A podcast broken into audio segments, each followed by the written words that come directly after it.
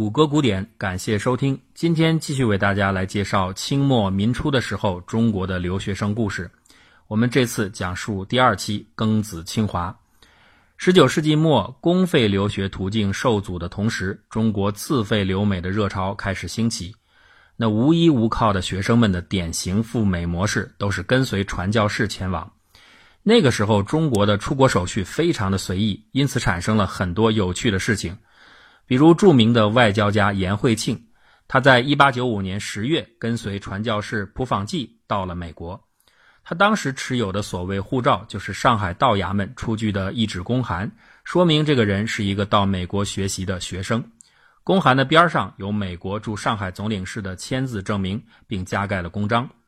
结果呢，到了纽约海关，对方不认识中国字，认为这个护照无效。那传教士赶紧出来解释，说：“你看。”这个文件上有咱们美国总领事的签字，你还不相信真实性吗？而且你自己好好看看，这个人的身板一看就是个学生，绝不可能是工人。这位上了年纪的美国海关人员看了又看，一边挠头一边自言自语：“手续不对呀，手续不对。”但最后他还是通融，让颜惠庆入了境。普访记这么来澄清，主要是因为当时美国正在排斥华工。一八八二年限制华工条例第六款明确规定了对来美华人证件方面的要求，只不过呢，对于学生身份的人，这款法律没有规定清楚，这就给颜惠庆钻了空子。那既然是钻空子，有的时候能钻过去，有的时候就钻不过去。孔祥熙就是这样一个没钻过去的倒霉蛋儿。一九零一年从陆河学院毕业以后，孔祥熙和另一位校友费启鹤在该校美籍教师。以及李鸿章的幕僚吴汝伦的帮助下，拿到了李鸿章签发的官札，也就是一种推荐信。然后呢，他们启程赴美。等到当年的九月十二号到达美国旧金山以后，他们却无法入境，原因是海关认为李鸿章签发的官札不符合第六款的规定，缺乏个人背景资料，而且全部是中文。经过一番争取，海关终于同意让他们把护照寄回中国重发。孔费二人呢，就暂扣在轮船公司提供的临时住所当中。关扎寄回国以后，恰好李鸿章刚刚在稍早前的1901年11月7号病逝了。那继任直隶总督袁世凯还没有搞清楚状况，他以为只是原件破损，于是重新补发了一次，结果呢又被退回。直到第三次证件终于符合要求，孔祥熙和费启鹤也终于在1903年元月得以入境。此时，他们关押的时间已经将近一年半。你还别以为这是他们倒霉，其实这还多亏是李鸿章的关扎。如果换做别人，也许他们早就被原船遣返了。那如果真是这样，所谓四大家族当中就不会再有孔的位置了。入境美国的艰难，是由于当时美国的排华运动正处在高潮。于是，大量渴望接触新知识、新世界的中国青年便纷纷选择转向更近的日本去留学，并逐渐热烈起来。这种情况引起了美国有识之士的忧虑。一九零六年，美国伊利诺伊大学校长詹姆斯给罗斯福总统的一份备忘录中写道：“哪一个国家能够做到教育这一代中国青年，哪一个国家就能由于这方面所支付的努力，而在精神和商业上取得更大的回报。”接着，一九零六年，清政府宪政改革考察团端方载泽一行赴美之机，耶鲁、康奈尔等大学都向中国发出了邀请，愿意为中国留学生提供免费的名额。当年四月，在一次清政府举办的留学生考试中，一百多个留学生参加，前五名居然都是赴美留学生，这就使得美国教育的优势凸显出来。清政府有了自己的结论。美国学堂结果甚善，而必益中国者良非先前。清政府虽有重开留洋之意，但是此时是有心无力，因为当时的朝廷正承受着庚子赔款的巨大压力，四点五亿两白银连带利息共计九点八亿多两，让中国不堪其负。颇有见识或者说谋划深远的美国人想到了一个所谓伟大的办法：退还庚款余额，引导学生赴美。一九零八年五月二十五日，美国国会通过了这个法案，而清廷呢也定出了兴学章程。这里我们顺便交代一句：美方退还庚款，各种曲折原非一言可以说尽。美国并不只是对中国退过款，对日本也退过。那即便是对中国，庚子退款也不是第一次。甚至还有一种说法，说美方当年是为了帮助中国，故意极大的虚报了自己所要赔偿的额度，以挤占他国求偿空间，并且早就准备好，在自己拿到赔款后，扣除必要的部分，尽快的将虚报的余款退还给中国，以此呢按住中国度过辛丑条约的难关。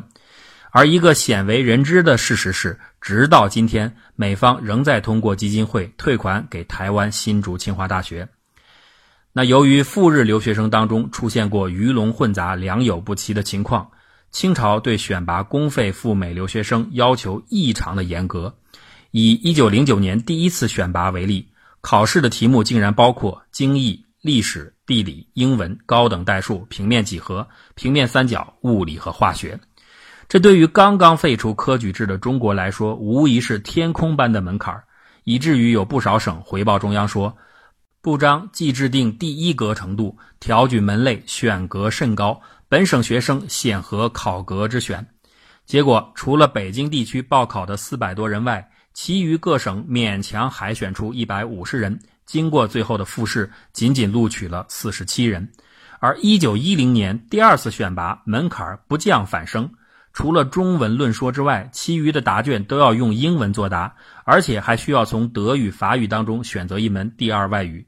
结果这次四百多人中仅录取了七十名，那大名鼎鼎的胡适就是这七十人当中的第五十五名。为了避免此前留美幼童寄居在美国家庭所引起的种种问题，一九零九年十月，清朝的内务府将皇家园林清华园拨给学务处作为留美肄业馆。第二年更名为清华学堂，作为预备学校。辛亥革命后，又跟随风潮，将学堂改名为学校。这所清华学校就是后来清华大学的原身。清华学校在当时绝对是一个艺术。清华校董事会由美国驻华官员和两名清朝的官员组成，它不隶属于教育部，却隶属于外交部。这就使得清华的学风一贯彪悍，稍有不合意便罢课换校长。所谓九年清华三赶校长，最后呢，搞到校长任命之后都不愿意到清华去就职。那到后来，清华的学生甚至连美国校董也不放在眼里了，直接要求改组董事会，提出了为清华而清华，非为外交而办清华。清华与外交既判为两事，则董事会不一定需请美国人加入。这种风气，一方面是源于清华对学术独立的格外坚持，同时也是因为他们的确财大气粗。在学制安排方面，清华也独树一帜，上午仿效美国，下午全部安排为国学。但是西学和国学教师的薪资差距甚大，居住待遇也有渊薮之别，这就使得清华从一开始就有了一种重视欧美学术、蔑视本国文化的传统。学生分为中等、高等两科，学制均为四年。高等科学成以后，基本可以直接插入美国大学的二三年级，而中等科的学生毕业则需要八年的时间。好在呢，由于经费充足，学生们的待遇非常之好，以至于当时北京的女学生当中流传着这么一句话：“北大老，师大穷，唯有清华好通融。”你看，清华学子撩妹的条件，甚至远胜于太学北大。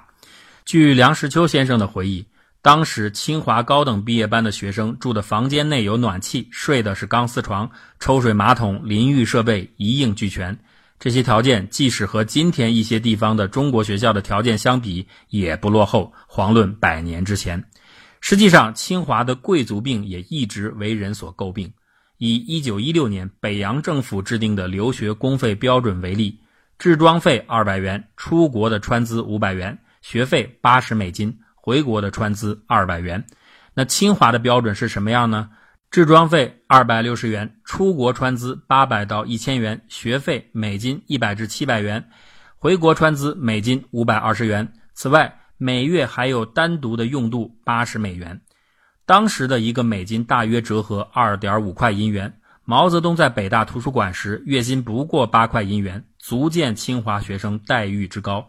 即使是和美国本地的学生相比，也都算是阔少级别，以至于胡适留美的时候还可以轻松的寄钱回国赡养母亲。唐德刚对此曾经感慨道：“这样一群花花公子，要做什么样的大事或者大官，才能继续他们在国外当学生时代的生活水平呢？因而回国的留学生，如维持不了以前的标准，则难免自叹气，怀才不遇；那维持得了的，则其享受难免还要升级。如是，则中式仆妾副官，西式汽车洋房。”做起了中西合璧的大贪官、大污吏，而视为当然。这番话固然有一般情绪在内，但是联想到后来国民政府的政权终败于奢侈腐败的症结，不能不说他也暗合其理。或许正是因为条件优渥，所以辛亥革命爆发后，留美的学生远不像留日学生一样积极的大量回国。当然了，旅程远近也是因素之一。但即使是在美国的留学生群体对此也非常平静。顾维钧曾经回忆道：“我有一个清楚的印象，当时中国学生不属于任何党派。作为中国人，他们关心祖国的幸福，但一般说来很少表达政治见解。中国学生联合会注意使任何建议都超越派系之上。据我回忆，在主张共和和赞成君主立宪二者之间，从来没有发生过公开的论战。”侨居日本多年的梁启超到美国以后，也称赞留美学生群体大帅刻苦务实，孜孜求学，无需消气，而爱国大义，日相切磋，良学风也。故此呢，才有了后来报国不忘读书的总结。辛亥革命以后，留美学生的人数逐渐递增，尤以自费居多。到一九一七年，已经超过一千五百人。而五四运动之后，青年们的爱国求知热情空前高涨，留学更掀高潮，赴美赴欧的人数不断攀升。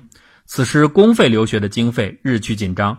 以资金最为雄厚的清华为例，一九二一年清华停收中等科，一九二四年停招高等科，一九二五年开始收取学费以补经费的不足，到一九二九年正式停止了庚款留学预备学校的职能。与此同时呢，自费留学的比例却越来越高，已经达到了百分之六十五以上。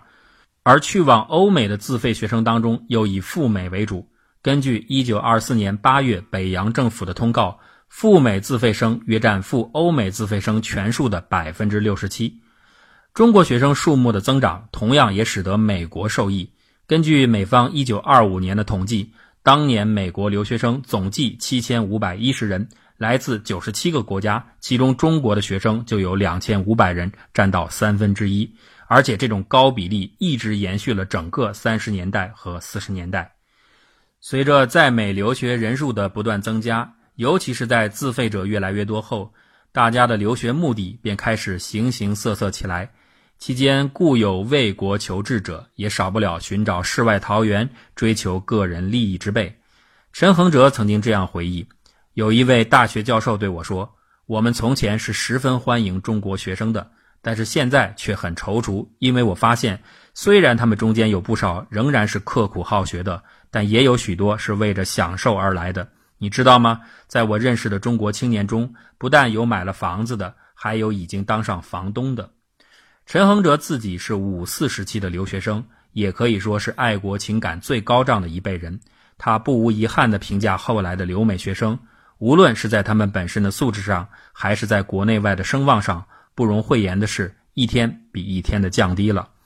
我想，这不能简单的归因于个人之品德境界，也确系中华民族的苦难实在太过深重。久病床前孝子兮。